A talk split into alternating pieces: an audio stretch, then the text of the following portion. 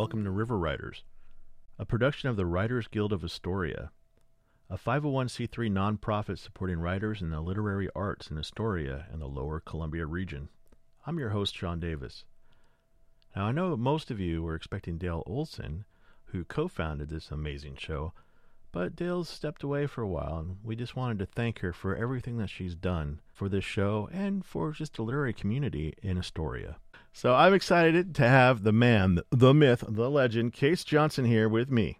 Kase Johnstun lives and writes in Ogden, Utah. He's the author of the novel Castaway. That's coming out in two thousand twenty-four from Torrey House. Uh, you're the yeah. author of Let the Wild Grasses Grow, which has been named a Women's National Book Association Great Group Read two thousand twenty-two, a High Plains Book Award Fiction finalist in two thousand twenty-two, and a Reading the West Longlist nominee. That's that's a that's a pretty big list, man. You're an award-winning novelist. I don't or a writer. I don't think I'm going to say that any other way. Yeah, I'm like I said, I'm gonna I'm gonna have everybody say it that way from now on. I'm just gonna like, award-winning writer Kase Johnstun. Your essay collection Tortillas for Honkeys and Poker mm-hmm. Tables and Bonuelos was named for uh was named a finalist for the two thousand thirteen and two thousand twenty Autumn Hope Press Nonfiction Awards.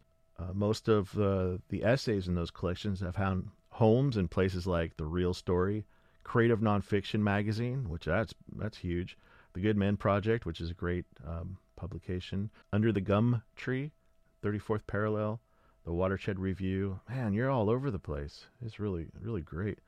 Um, you're also the author of one of my favorite books, Beyond the Grip of Craniosynostosis. Um, it's one of my favorite books, not because of the content, although you did a great job. It's just I got to do the illustration of all the baby skulls in there. Yeah, those are important. That, it was your illustrations that make the book so expensive. It's, you can't buy it for less than fifty bucks, because, and it's true, it's because of the medical art. So there you go. All right.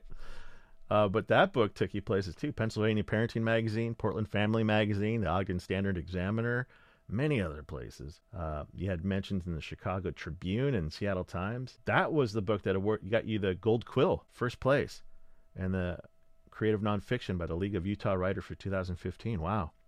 And then that same year, you won third place as well, right? Yeah, for Utah Reflections. My Mary, my wife and I, and um, another colleague co-edited it, co-wrote and co-edited it, and it did well. So, all right, so we're, we're ready to to start this in earnest, and I have to be honest with everybody. I know this is a program that usually highlights Oregon writers, um, but Kase lives and uh, writes, like we said, in Ogden, Utah. They both start with an O. Is that the connection? No, you have uh, Oregon connections. You got your master, your M- your M F A, Masters in Fine Arts, from Pacific University. Uh, it was a low residency program, so in the summer times, what it was like two weeks in Forest Grove, Oregon. And then in the wintertime, uh, you guys did the residency in Seaside. So what'd you think of the Oregon coast? I love it. It's gorgeous. It's absolutely gorgeous. We, I need to get back there as soon as absolutely possible. So nowadays you're pretty busy. I was trying to get your, um, your, your job title. And it, from what I can understand, you're the manager for the center of the book of the book, which is funny. That's, it's a definite, um, article mm-hmm. there. Manager for the Center of the Book for the Utah Humanities. Mm-hmm. Uh, what does that mean? Uh, so the manager for the Utah Center for the Book is um, one of fifty-three Center for the Book um, positions in, in the United States. Obviously, every state has one, and then Guam and Puerto Rico and such have theirs. What it is is it, it is it's a position that is tied directly to the Library of Congress. Um, so, I mean, Utah is rep- represented for the Library of Congress. Um, Oregon has their own. Um, and our goal is to promote literacy, to pro- promote books, pro- promote authors. Um, and my job here, beyond that, beyond that national tie, is to put, put together the Utah Book Festival, which is a month long. Uh, we bring in authors um, from all over to to across the state of Utah. Um, or events. We I think we had seventy-eight events this year with one hundred twenty authors across the state of Utah. Wow. And it's our goal to really shape literary Utah. Um, and it's just it's just a really, really cool job to be a part of that, to be a part of that that that web nationally too, to be in that conversation about what we're doing nationally to promote literacy, to promote books, to promote authors. Uh, it's a dream Which job. Which is tough only... today in this climate, yeah. in this uh, type of society and atmosphere. to, to promote reading is a difficult job. It is. I mean, some people are people are really scared of reading or letting other people's people read for some reason. And, um, you know, we all know the politics behind it. Um, since this is a non-political position, I um, I have to be careful. But at the same time, um, um, we know it's hard. It is. I mean, there's a lot of book banning going on. There's a lot of people scared of reading and um, reading. Yeah. I mean, how do you deal with book banning in, in Utah? Does that it's big. Is it it's happening? Big. Yeah. Oh, yeah. Today, in the year two thousand twenty-four, it's still happening. Yeah, it's a lot's happening. We're one of the states that, you know, along the same lines, just um, our our legislature just um, cut any any language of inclusion and diversity from hiring at the universities or at, or for applications uh, for students going to the universities. Um, and they also cut the, those words from any state office. Well, besides doing, you know, writing your books and working for the Utah Humanities and trying to get people to, to read, uh, you also wrote a uh, screenplay with Trevor Trevor Byrrel.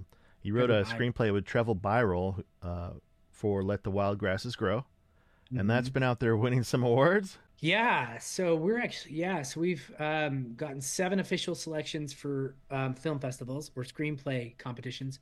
Of those seven, we've gotten either semifinalist or quarterfinalist. Um, we're still waiting on three festivals um, because the festivals haven't happened yet, but they're, it's official official selections for, for seven festivals or contests, which is really, really, really cool. So that's great, you know, because we've known each other, what has it been, like fifteen years now? Am I, am I way off? Yeah, two thousand nine. Remember, because mm-hmm. uh, um, and and I, we started as those young writers, and like, what do we do? Lit magazines, and I mean, what do you? First off, the first part of this question is, what would you tell young writers if they want to? I mean, because you have become. I know you don't feel like you're you're successful, and I know you. Well, maybe you feel like you're successful, but I think that you believe that there's a long ways that you can go still, right? Turning your books into movies and all the other good stuff. But for those young writers like we were fifteen years ago, how would you tell them to get on that road, uh, get on that, that track to to, to um, success? I would say, just using me as an example, you just don't have to be that talented. You just, you know, go ahead, uh, you. It's all about it's about persistence. It really is. It's about persistence. It's about, um, but honestly, and I I teach I teach writing quite a bit still. Um, and I teach I'm teaching right now for the Lighthouse. Um, writers out of Denver, and you know uh, I'm actually teaching a class that I started last night. It's about writer's block, and you know I think that it comes down to this. Like, I have never seen. I think I've gotten. I've become a better writer, and I think I learned how to be a decent writer. Um, but Sean knows that uh, we we know a lot of writers who are just really really talented have mm-hmm. never done much. Yeah, those are the worst type of writers because we have to work so hard. yeah, right. But they don't do. Yeah, but they don't. They they're not. They don't have books and stuff like that because they they rely on pure talent, uh, which I can't. Um, and I say that with honestly. I mean, I say that self-deprecatingly, but I honestly say that honestly too. Well, I'm. That, but there is some. Yeah. I'm not saying that. I was going to say there's some truth to that that you're not talented. No, that's not what I'm trying to say. I'm trying to mm-hmm. say that there is truth that you have to you have to work hard at this because. Really, the entire the entire job of a writer is to put uh, words in orders that people will like, you know, and and that's tough. That's a tough thing to do. I always tell people when I teach writing that um, writing's easy until you think you're good at it, and it gets really yeah. hard. Then it gets hard. It, I think I write less now than I did six, seven years ago. I I'm happy to write three days a week now, um, where I. When I was grinding, I was writing five or six thousand words a day for a really long time, for probably seven, eight, nine years, maybe even ten years, and that's great. I needed that because I think I was scared that if I didn't, I would never come back to it. Mm-hmm. Now I'm to the point now that I think I'm, you know, I'm project, I'm more project based. Like I'm working on something for three days a week, and I'm happy with those three days because I know that I'll come back the next week um, and work on it. Um, but I think that those ten years of writing every day, grinding it out, really did help my craft. It made me tell stories better. Yeah. I, I try to tell, because I teach writing uh, here in Astoria, and people are like, yeah, I, I want to write about this, I want to write that, but no. And then I like, well, what, what, what kind of books do you read? I'm like, oh, I don't read too much. I mean, isn't, do you feel like reading is an, uh, a very important part of being a writer? Yeah, I mean, I wish I could read more. Well, the, the great part about my new job is I get to read for work. So it's You like, have to read for work, though. Does it turn into read... work? No, it's fabulous. Yeah. It really, really is. It's really cool. Um, but yes, but the thing is, like, I'm reading six books at a time, and I always have, but I'm so slow. Like, I, it will take me a year to read eight books. You know, I'll probably only read, I'm not like. No, a year to read eight books, but there's some people who don't read, uh, you know, or right. read one book in a year.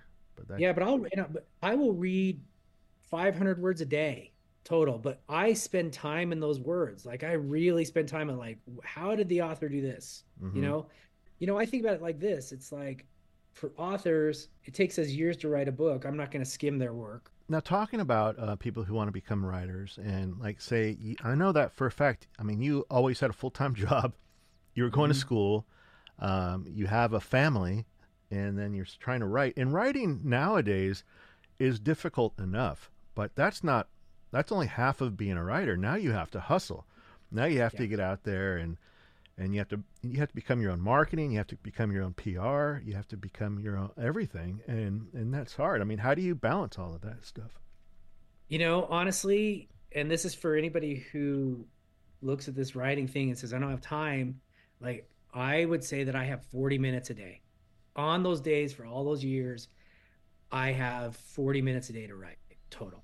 Um, and I've never really had more. Um, and now that I have a little bit more time, even though with, with this new job, I've I, at forty minutes, that's kind of where I'm, I'm done, just through habit. Um, but it's making, you know, it's that forty minutes that I was committed to.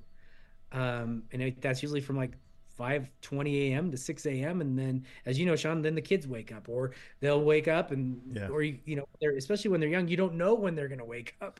You get down there at five twenty, and you're thinking, okay, I got forty minutes, and your your kid gets up at five twenty-six. You're like, yeah, twenty oh. minutes later, he's dancing on your head while you're trying to right. type something out. I get it. Right. I yeah. Get it. Um, but you, so you yeah. just have to find the time, make the time. Yeah. But for marketing and stuff, yeah, I, I like I used to. I'm becoming better at being shameless. Um, you have to, you have to put it yourself yeah, out there. It's not easy. It's not easy for me at all. I would rather promote everybody else's book. And that's what I've been doing for the last fifteen years, is promoting everybody else's book through podcasts or reviews or mm-hmm. anything. Oh yeah. Um, I didn't even mention the podcasts that you have going on. You want to, you want to talk about them and where to listen to them? Sure. Um, you can listen to literally, literally podcast, which is just Google the Banyan Collective, literally. Um, literally. And then the Banyan Collective. So we did the Literally podcast, and then we did Bourbon, Beer, and Books with, with Sean here for a while. We need to do that again. That oh, for a, sure. That was uh, fun. Uh, but with this new position, we've started a new podcast. So I've kind of abandoned the Literally podcast for um, uh, the Utah Humanities official podcast, Check Your Shelves, which you can find on all streaming, all, all podcast streaming services. But yeah, but I, I mean, it's hard to market your own stuff, and I don't really don't like marketing my own stuff. Um, in the last, since Wild Grasses came out, I've been better, um, I, I just plugging it. Um, but I would rather. Well, it doesn't hurt when you win a couple of awards, and then you're like, oh, I can, I can promote this because I want some awards. Yeah, I mean, I mean that helps. I mean, it helps the confidence out, the yeah, confidence it, level at least. Huh? It, really really does. I have I mean it does. I mean I can't I wish I could say that I had that I have that confidence when I wake up every morning, but I don't. I don't know. I, I really like telling these stories. Um So you do it even if you had an audience of, you know, three or four people. I remember being at some of these readings together where there's only two or three people oh, in the yeah. audience. So Oh yeah. It still happens. Oh my gosh, it still happens. Absolutely. I had, when I was uh at bookstores for Wild Grasses, I think there was one place, there was a, a cider joint, and in like uh, southern Colorado, and there was no one there for me. They were there for the cider. Um, this lady had too much cider, and she would just yell things, and I was like, okay, I guess she's it. Um, she's just yelling but, stuff at you. Yeah, you got a heckler. Like, oh, that's awesome. I've heard of that, and I'm like, okay, that's fat, fine. For those of you just joining us, this is Sean Davis for K M U N's River Writers, sponsored by the Writers Guild. This morning I'm speaking with award-winning author Kase Johnstun. Oh, hey, I wanted to talk about, we were talking about uh, becoming, you know, as young writers, trying to figure out how to get to that, on that track of success. And I know uh, early on, I think what really um, it helped me out, because I was writing about everything, but then I started writing about military stuff, which I'm unique to, uniquely qualified because, you know, I was in the military for such a long time.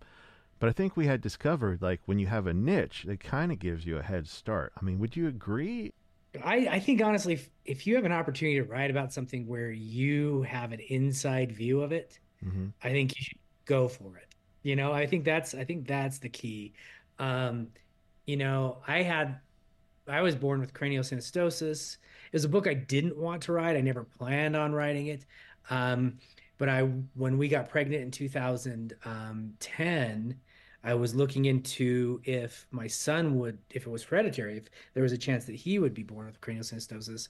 And can and you I define that though? Because I think yeah, we kind of sure. skipped over it. I said I drew baby skulls, but I didn't explain it. Yeah, yeah. Craniosynostosis is a birth defect um, that one or multiple sutures of the baby's skull is fused before birth, or fused before the the the, the suture should be fused.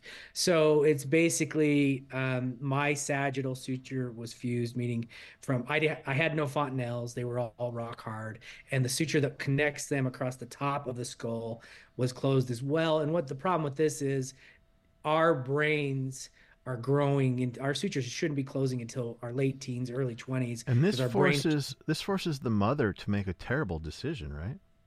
It's a really hard decision. Uh, I don't think there really is a decision, but it's a scary one. Um, and to to a... actually manually have the doctor break the baby's skull. Yeah, open the skull, and they do it in a lot of different ways. And mine was in nineteen seventy-five, so it was still pretty darn new. Um, but when I looked at what was out there, there were medical texts and there were memoirs from moms about having to go through this situation. There was no real mix of memoir um, that actually did the medical history, the sutural history, um, and the the history of the birth defect back all the way back one hundred thousand years. Actually, they've found skulls wow. um, that mimic mine, or mine mimic them, in the sense that they were, they, that they were there was this birth defect. I never wanted to write about it, but then I realized nobody else had, and if I were a parent, I would want a book like mine. Um, and so I wrote about it. I mm-hmm. did the research, talked to people all over the world, doctors all from the best doctors in the world, and families all over the country hearing their stories. Um, but you also a... wrote about uh, running. You like to run. You do yeah. Ironmans and half marathons sure. and marathons yeah. and ultra marathons. Yeah, I mean, I think that goes back to write what you know. And, you know, everybody, hear, everybody hears that, and some people say no. But when you're just getting started, you know... It's a good I way to think, get in the door, and then you get a couple yeah, of easy wins, right? right? And then and all of a sudden you you're writing an uh, article about Taylor Swift, which is shared on you, Yoohoo, and yeah. millions of people see it, right? What we'll what was it. that? You wrote that. What was that about exactly? The Taylor Swift really, article. Yeah, that one was about... My son loved it. He was like three... Um, and he wanted to hear it. And I was having a really hard day, and um, I got it, him to. I, I found it in the car on a C D and put it in, and it just cheered me up because him singing along to Taylor Swift, and um, wrote about that. And that was the only thing I've ever written that went viral. That was oh, two thousand fifteen. A... But the thing is, is I think they people say don't write what you know. I'm like, well, what? Do you, how are you going to write about what you don't know? I mean, that's yeah. impossible. I interviewed Craig Lancaster once, and. He's a really good writer. He's he's out of Montana, and he had a great quote. He said, "Every character you write in fiction has elements of you in them and elements of other people you've met in your life in them." Oh yeah.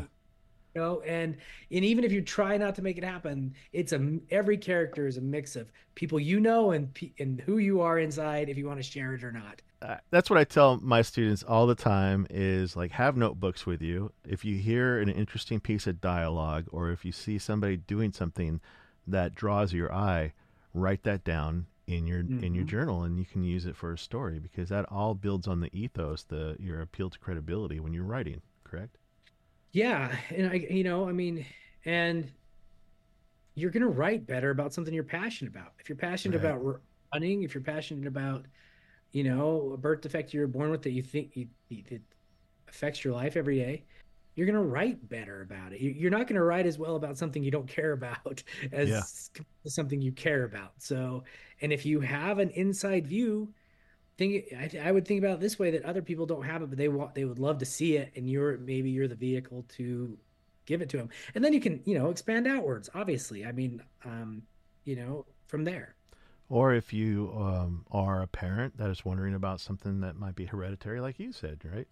So, and you know, I, I did the same thing with uh, post-traumatic stress disorder coming back from war. I wanted to write about it to show people you can live through it, you know, and I yeah. think, I don't know if I, I, I guess I was passionate about that. I wasn't really passionate about the horrible things that I had to go through, but um, I guess you either. I mean, your mother had to make a tough choice. I, I understand you're saying it's not a tough choice, whether or not, you know, yeah. go ahead and bust that baby's skull to, to, to let grow a healthy brain. But through your research, you found that some women, some mothers didn't do that. And then their child yeah. had grown up Uh, with those effects, yeah. right? Right, with multiple, multiple, multiple issues, uh, physically, developmentally, uh, emotionally. Had to break your uh, heart while you're reading it, while you're uh, yeah, researching. Yeah, it. Absolutely. And I mean, yeah, I think he pointed out, I mean, it's not, it's got to be, it's, I think it's the only decision, but it's got to be, it, it would be horribly tough and scary for a mom, especially now being a dad, to to let your child go under the knife for six, seven, oh, eight yeah. hours, you know. So, yeah, but I mean, to go back to the question, like, write about what you're passionate about. Your writing's mm-hmm. going to be better. Your prose is going to be better. You're going to be, it's going to be more sustainable to write seventy thousand words about something you, you care about than you're only going to get, you're not going to get that many words out of something that you don't. And so that's nonfiction side, but fiction side, I mean, so you did uh, Let the Wild Grasses Grow. And can you tell me, um, that's a, that's a, that's a novel, but you still yeah. have a little bit of your own personal history in that, right? Yeah, absolutely. That that book is a reimagining of my grandma Cordova and, I mean, my grandma Cordova Chavez and my grandpa Cordova's lives in southern rural Colorado, where they were born um, during the nineteen twenties. So they went through the Dust Bowl. They went through um, a time where the K K K, the Grand Master, was also the governor of Colorado at that time. Oh, wow. Um, Yeah, they went through the Dust Bowl. They went through uh, World War Two. They went, oh my gosh, that generation is really crazy. But they never talked about it. Um, you know, my grandma left school at sixth grade, had her first kid at thirteen or fourteen years old. I mean, hard lives. Um, so re- reimagining of their lives during that time, and then what could have happened to this woman if she actually got an education, if she had an opportunity. Mm-hmm. Um, so yeah, it was, and it all started from an essay that I was writing about being in my grandpa's Cordova's um, garden and picking chilies, and thinking to myself, during, while I was writing that essay, what were their lives like? Because they didn't share that stuff. They, I mean, they followed the railroad here as a ra- he was a railroad worker um, after the war, um, and so the the book actually chronicles his time in the war, and it's very similar to his time in the war. He was he went, he was a cook. Um, Um, and it actually talks about the submarines, which was my dad was a submarine man um, in in Vietnam. So it's kind of a mix of family all together there. But um, I mean, my grandparents, they followed, he worked on the railroads all the way mm-hmm. through Nevada and in Utah. And then they picked onions, you know, out here yeah. in Sunset. Um, not very, you know, this isn't very romantic stuff. They didn't talk about it. Um, But that was my exploration of like their lives through fiction. Um, and you're, and, so you're still writing fiction, but you're writing what you're passionate about, and you got family. Exactly. So what's exactly. Castaway about then? So Castaway is about Utah. You know, I mean, it's about, yeah. It sounds like an island story, Castaway. Why wouldn't yeah, it be in Utah? Right. I mean, Utah is an island. Um, um, But it's a book about, it's a book about dreamers. It's a book about immigration. It's a book about how positive, um, how how uh, um, immigrants can be such a positive force in our in our country. And oh, we need that right now. I mean, yeah, yeah. it's going to be, you know, people. Some people are going to love it. Um, so that's coming out right during the time that they might pass uh, some border immigration. That it's that's interesting. Yeah, it, it's yeah. really interesting how, you know, um, you know, national politics. Can, I don't know. It just seems like uh, waves, trends. Who knows? Yeah, yeah. Well, it's crazy because I wrote that book in. I wrote that book a lot. It's been a while since I wrote the first draft of this book. A long time. Um, and yeah, but it's about someone who, a young boy who comes to Utah and a young woman who comes to Utah and their lives here. Um, one in nineteen twenty-three, right after the Immigration Act of nineteen twenty-three, and then in nineteen ninety-two, where there were a whole lot, a bunch of other uh, immigration laws passed um, in the nineties, and and that you know, and uh, let me tell you this as, as a writer, a lot of that was coincidence. You know, mm-hmm. I wanted to write stories, and I had these narratives lined up, and then while writing this fiction, I realized all these laws were being passed at the time my characters were living. I mean, so as writers, it's like... So you had to do a lot of research, too. You got to get it well, right. Just stumbled on it, really. You know, I yeah. was like, what's happening right there during that time, just so I got to get it right. But I had no idea that, you know, the immigration... I didn't know the immigration law of nineteen twenty-three as when I started writing the book. I didn't know about the nineteen ninety-two, ninety-one, ninety-two laws that were passed. I was writing stories. Then you start to dig. It's one of those moments where you're on Google when you're writing and you look up that year and you're like, you know, the hairs stand up on your arm because you're like, oh my gosh, that's a crazy coincidence. But I also, my char- characters also have to deal with what's happening there. I yeah. did that with Wild Grasses. I was looking at nineteen twenty-seven, Trinidad, Colorado, where my grandparents were from. And I was just Googling the city so that I could describe it, you know, narrative description about what Trinidad, Colorado looks like. And I found a picture of a Confederate, um, of a Confederate, um, what do they call it? Reunion uh, in the streets of Trinidad, Colorado. Oh, wow. And it, so everybody was dressed up in Confederate uniforms, and they were walking around them was the K K K as like a, like a parade going down the center of Trinidad. How far Colorado. After that's nineteen twenty-two, right? So these still had Confederate soldiers alive at that point. Yeah, maybe. They're yeah, like World War Two or maybe, I guess, Korean War soldiers now. I Googled it, just Googling the city, you know, and I'm like, oh my gosh, my grandparents were living right there, right then. Um, oh man, what a fun thing to put uh, into your story. And then it's actually yeah. factually true, even though you're doing a novel. Yeah. So I threw, so I was like, well, I got to get them into that rally. You know, I was like, yeah. I'm going to right into that city and see what my characters do. Cause I know the characters so well. Um, and it, you know, so that's, there's a lot of crazy stuff like that when it comes to writing. I mean, you've done the novel, you've done nonfiction, you're doing the screenplay. Uh, so you're just unafraid to do, you're just like, I'll do anything. I don't care. Just as long as you have the passion for it. I'm not a poet. not, yeah. Okay. You and me no, both. I tried. It always comes out like Rod McEwen or something like that. You know, it's really... mine's, mine's more like uh maybe Poe. I have to be like the iambic pentameter, like doop a doop a doo to doop a doop a doo. I don't know. Um, I'm not. I'm not good at that stuff. I'm not good at poetry. I admire it. I love it. It's beautiful. I'm just yeah, I'm just thinking I got to read more of it. So we've been talking to Kase Johnstun, award-winning writer, author Kase Johnstun, and thank you so much for joining us today on River Writers. Um, and I'm I'm glad that we settled the fact that you really do love the Oregon coast and you want to move here as soon as you can. But I understand, yeah. you know, you got your your work and everything in Utah. But well, I, thanks so much for having me, and I will move there as soon as I, my application gets cleared. I will. Uh, I look forward for uh, look forward to you visiting soon. Yes. Huh. Yes. All right. Hey, thanks again, man. I really appreciate it, and I will talk to you again later. Okay. Thanks. Thanks. See y'all. Thank you for joining us today on River Writers, and thanks to my guest Kase Johnstun for sitting down and chatting about writing. The Writers Guild of Astoria is a five oh one c three nonprofit organization promoting the literary arts and serving writers in the Lower Columbia region. You can learn more and become a member by visiting w w w dot the writers guild dot org.